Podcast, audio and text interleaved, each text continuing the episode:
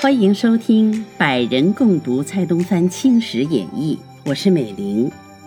今天有这样一位播讲人，叫胖猫优，他是小说作家、科普作者，还是获奖的译者、文学奖得主。他是喜马签约的督导官。他为您播讲的是第六十二回：湘军屡捷，水陆扬威，吉府富安，邻里受守。却说楚汝行等进兵罗基，遇着逆风，被长毛顺风纵火烧掉了三十多艘战船。楚汝行等不肯退走，硬要与长毛拼命。陈回龙越加气愤，从火中跳进跃出，指挥部下：究竟水火无情，一众英雄陆续毙命。这信传达越州，是想着再接再厉的曾大帅能不惊心动魄吗？亏得杨鹏二将又差军便飞速进谏，报称退守成陵矶，扼住要口，长矛已经退去。国藩稍稍放心，只想楚汝行等患难至交，到此进行战末，未免痛心。遂令同知余胜代汝行，令他收拾余烬，再图大举。正布之间，军报又到：塔军门大破擂鼓台，镇战贼目曾天养。国藩一想，陆师得此大胜，正好超至成陵矶，会合水师进攻长毛。只恐塔旗部事孤，不服调遣，方在踌躇。忽报周凤山、罗泽南自长沙到来，国藩大喜，立即言入。周罗二人行礼毕，便道：“洛中城闻水师新措，特遣某等前来听差。原来二人本留守长沙，奉洛福命来助国藩。国藩遂令周凤山赴擂鼓台，罗泽南赴成陵矶。二人抚去，李梦群又道。”孟群父清谷，曾官湖北按察使。武昌在线，清谷殉难。孟群得此凶信，日夜泣血，禀请洛府，愿前敌报仇。当下入见曾帅，嚎啕大哭。国藩也赔了数点眼泪，随即温言劝慰，令他使至成陵矶，帮助水师。自是水陆两师齐集成陵矶。成陵矶附近有高桥，长毛扎下营寨，作为成陵矶犄角。塔军门奉国藩袭，匹马单枪直驱高桥。长毛率众来扑，塔军门把刀一招，后面的罗里各军通赶上来杀长毛。长毛斗不过，败奔成陵矶。湘军乘势追上，成陵矶的长毛约有两万余名，倾巢出来，恶狠狠地来敌湘军。塔军门一马当先，冲入长毛队里。湘军随后杀入，是天雨如注，东南风大作。湘军乘风猛扑，人人拼命，个个争先，拔去竹签数丈，越过壕沟两重。杀声与风雨声相应，震动天地，吓得长毛步步倒退。湘军越发奋勇，连毁敌垒十余座，水师亦击沉敌船数十艘。从成陵矶杀到罗山，从罗山杀到京口，简直是没有歇手。任他长毛凶悍，总是敌不住湘军。战了两三日。把东岸的玄湖港、芭蕉湖、道林矶、鸭兰矶，又西岸的观音洲、白罗矶、杨林矶各处地方的敌垒一扫而空，从此由越入湘的门户方稳固无虞了。国藩接着捷报，就从越州出发，进驻罗山拜书节奏，有旨赏给三品顶戴。国藩上书立辞。并复陈李梦群忠勇奋发，私报复仇，现在服尚未却，请从权统领水师，借专责成。朝旨擢孟群为道员，不准国藩辞赏。国藩复出驻京口，赤水陆两军乘胜穷破，声势撼天，所向无敌。是荆州将军关文亦遣将魁玉、杨昌嗣等率五千人来会，军容愈盛，遂复蒲圻、嘉鱼等县，直入武汉境内。是时湖北总督换了杨沛，亦收复淇水、罗田及黄州府属各城，北路。以渐次肃清。国藩遂召集诸将商取武昌。罗泽南秀出意图，指示诸将道：“欲攻武昌，须出洪山、花园两路。花园滨江环城，闻汉贼悉众死守；洪山贼势稍减，然亦屯有重兵。罗某愿攻洪山。”塔奇布微笑道：“罗山先生。”避难就义，未免不公。原来罗泽南字罗山，素讲理学，湘乡人多直至为弟子。罗山从军，弟子亦多半相随，军中多称为罗山先生。指罗山向来持重，不轻出战。塔奇部屡次挑击，此次因花园一路要塔往攻，所以出言翘让。国藩忙道。罗山亦并非胆怯，只虑部下不足，现加派兵两千，令罗山弟子李延安统带接应，罗山便好往攻花园了。泽南英润遂率兵去起。塔奇部去攻洪山，泽南自为前锋，令弟子李旭斌为后应。叙斌及狄安明。与泽南同立湘乡县级，身长七尺，履历过人。至此，使独率义军随泽南进行。泽南将到花园，长矛已出来迎接。两造正鏖战不下，忽北岸火光烛天，大炮声陆续不绝。长矛恐江面失败，无心恋战，慌忙退入垒中。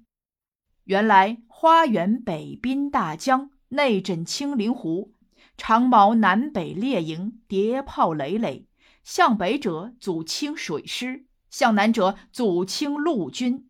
国藩既遣去泽南，复令杨再福、余盛、彭玉麟、李梦群、周凤山等率水师前后进击，纵火焚敌船，火炮火球飞至如雨，敌船被毁几尽。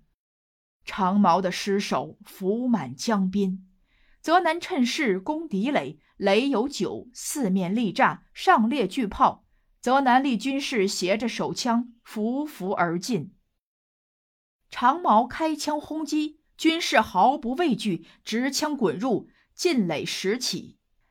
前列奋登，后队继上，自陈至友，连克八垒。还有一垒是长矛大营，悉众来争。泽南手下已觉疲乏。几乎不能支持，恰值李旭斌到来，一支生力军横立无前，将长矛一阵击退。长矛上巨营自固，是余胜、杨再福等亦自将登陆夹攻长矛大营。长矛至此已势穷力竭，只得弃营逃走。泽南进博武昌，塔奇部亦攻克洪山，随后种至。城内长矛消遁，遂复武昌。隔岸的汉阳城，由荆州军统帅杨昌嗣奉曾公命渡江收复，相距只一小时。还有黄州府城，亦由知府许庚早率团勇攻克，侥幸生存的长矛四散窜去。国藩迟至武昌，奏报武昌、武汉的情形，由咸丰帝下谕道：“览奏。”敢未时深，获此大胜，殊非意料所及。朕为敬业自持，叩天速救民节也。钦此。隔了一日，又有谕旨一道，寄至武昌，其词云：此次克复两城，三日之内，汾州千余，踏平贼垒尽尽。运筹决策，甚合机宜。尤亦力配恩师，以彰劳功。曾国藩着赏给二品顶戴，署理湖北巡抚，并加恩赏戴花翎。塔其布着赏黄马褂，钦此。国藩奉诏后，书称母丧未除，不应就官，兼辞巡抚职任。奉旨赵允仍赏给兵部侍郎衔，另授陶恩培为湖北巡抚，敕曾国藩顺流进剿。国藩遂统领水陆各军沿江东行，下大野，拔兴国，破齐州，直达田家镇。田家镇系著名险隘，东面有半壁山，孤峰峻池，俯瞰大江，一夫为关，万夫莫开。长矛复从半壁山起，至横江铁索四道，拦以木牌，遍列枪炮，另置战船数千艘。环围大城，好像一座巨岛，岸上又有敌垒二十余座。湘军自岐黄东下，陆时先至，塔罗二将为统领，与田家镇长矛开了一仗，虽擒斩了数千名，尚不能越雷池一步。至杨再福、彭玉麟等种质，定义分水师为四队，第一队用红炉大斧。熔凿铁索，第二队斜炮进攻，专护头队；第三队四铁索开后，使之下游，乘风纵火；第四队守营各勇，依令并举。四队排齐，杨再福率副将孙昌凯作为第一队先导，戎斩铁索，持舟骤下，余三队陆续继进。开炮的开炮，放火的放火，逼得长矛上天无路，入地无门。那时岸上的塔罗二军望见水师已经得手，亦各宣军令，急攻敌垒。先进者赏，退后者斩。各军士拼命向前，刀削枪截，尚不几事，也顺风纵起火来。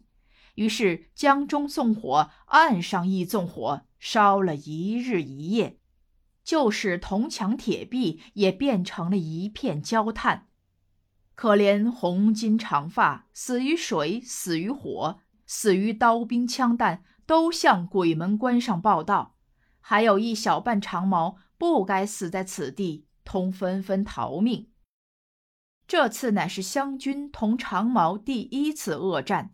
岸上的长矛营二十三座，江中的长矛船五六千艘，被朱荣氏收得精光，遂拔田家寨，自是湘军威名震天下。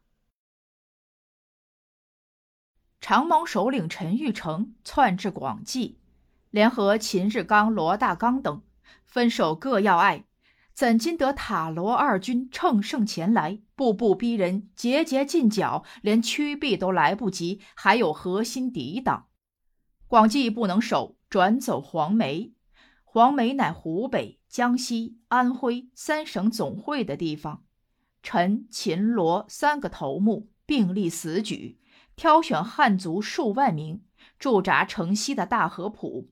分遣万余名守小池口，万余名扼城北，数千名游弋水路，互为援应。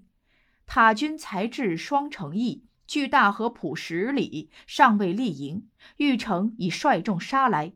亏得塔军素有纪律，奋登山岗，立住脚跟，养足锐气，冲杀而下。正酣斗间，杨鹏等已攻进小池口，不由玉成不走。湘军水陆齐进，力毁大河浦敌营。城北的长矛已望风遁去。塔其布猛扑城头，头受十伤。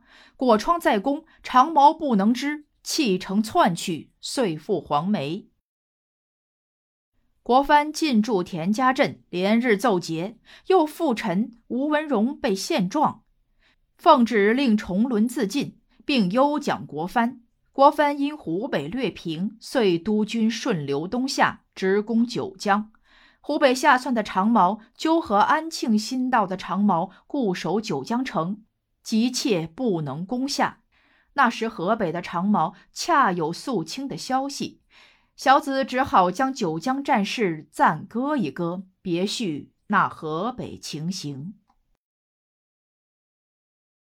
长毛丞相林凤祥自深州败走，返居静海，分兵屯独流及杨柳青二镇作为犄角。清将盛宝进攻不能下，且被长毛杀败一阵。咸丰四年正月，清郡王森格林沁亦率军驱至，会合圣军，先攻独流镇。独流镇的长毛最是旷悍，故累抗拒。清军连冲数次，都被击退，恼了有进无退的僧郡王，延伸军法，留圣宝军堵住杨柳青，自率精骑踹入敌营。长毛更翻堵狱，奈见了森王虎威，都已心惊胆战，且战且走。这边僧军更抖擞精神，上前奋杀，不一时已将敌营踏破。僧军转战攻杨柳青。见圣军已经杀入，接踵而进，立刻荡平。二阵已破，静海的长矛自然立脚不住。由凤翔撤岭南窜，入据府城。府城县外有堆村、连村、林家场三处，据占要害。凤翔就分兵屯驻，连寨以待。僧王一到，相夺地势，立派副都统郭时纳、达洪阿、副将史荣春。侍卫达崇阿等分头纵火，东延西燃，把三村房屋烧得一间不留。逃得慢的长毛都做了火烧鬼，逃得快的还算走入城中。僧王正围攻府城，蛮尼指日克复，忽报安徽长毛由金陵潜至山东，偷渡黄河，攻陷金乡县。于是急遣将军单禄等分兵驰援。过了一日，延季复下，令圣宝速赴山东，独剿匪目曾立昌、许宗阳。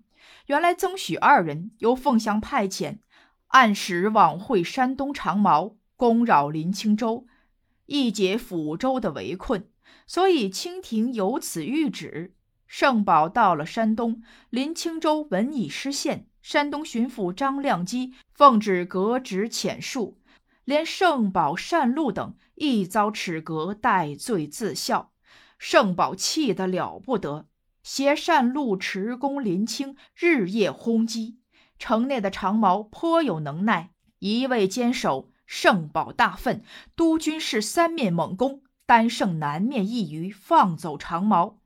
长毛因有隙可逃，渐渐松懈，被清兵一拥登城，城力拔，长毛纷纷南奔。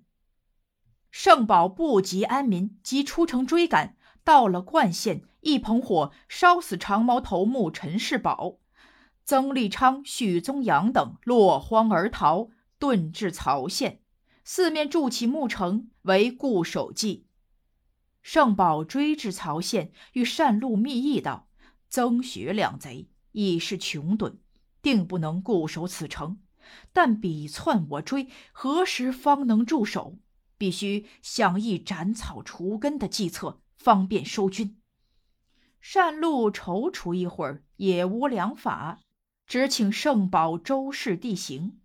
圣宝留单禄攻城，自率轻骑数十名，往各巡阅一天。是晚回营，即与单禄敷耳数语，令单禄分兵去起。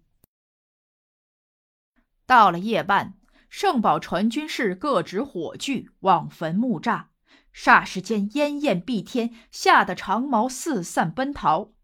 圣宝恰趁着黑雾弥漫的时候，挥众上城。曾许二人知不可守，即弃城出窜。圣军紧紧追赶，时已黎明。曾许二人逃至漫口，见前面水色微茫，料无去路，正思沿河窜逸，忽河侧有义军杀到，视之，乃系清将军单禄所领的马兵。曾许急忙回头，圣宝又率兵追到，马步夹攻。纵使曾许二人有三头六臂，也是抵挡不住。咣咚咣咚数声响，曾许都投入水中。眼见两道灵魂随河伯当差去了，其余的长矛不是覆水，定是身死刀下。悉数舔除，无一漏网。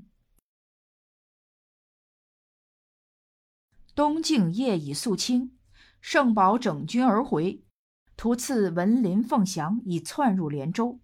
看官，您道林凤祥何故入连州呢？他闻曾许已攻入临清，你趁此还军，联络曾许，遂弃了府城，南窜连州，占据连镇。僧王率众南追。圣宝也遗失会剿，总道林凤祥已成瓮鳖，不日可平。谁知凤祥真来的厉害，自知无生还望，索性拼着老命坚持到底。僧王攻一日，凤翔守一日；僧王攻一月，凤翔守一月。僧王方焦躁的了不得。忽有长矛自南门杀出，势甚凶悍。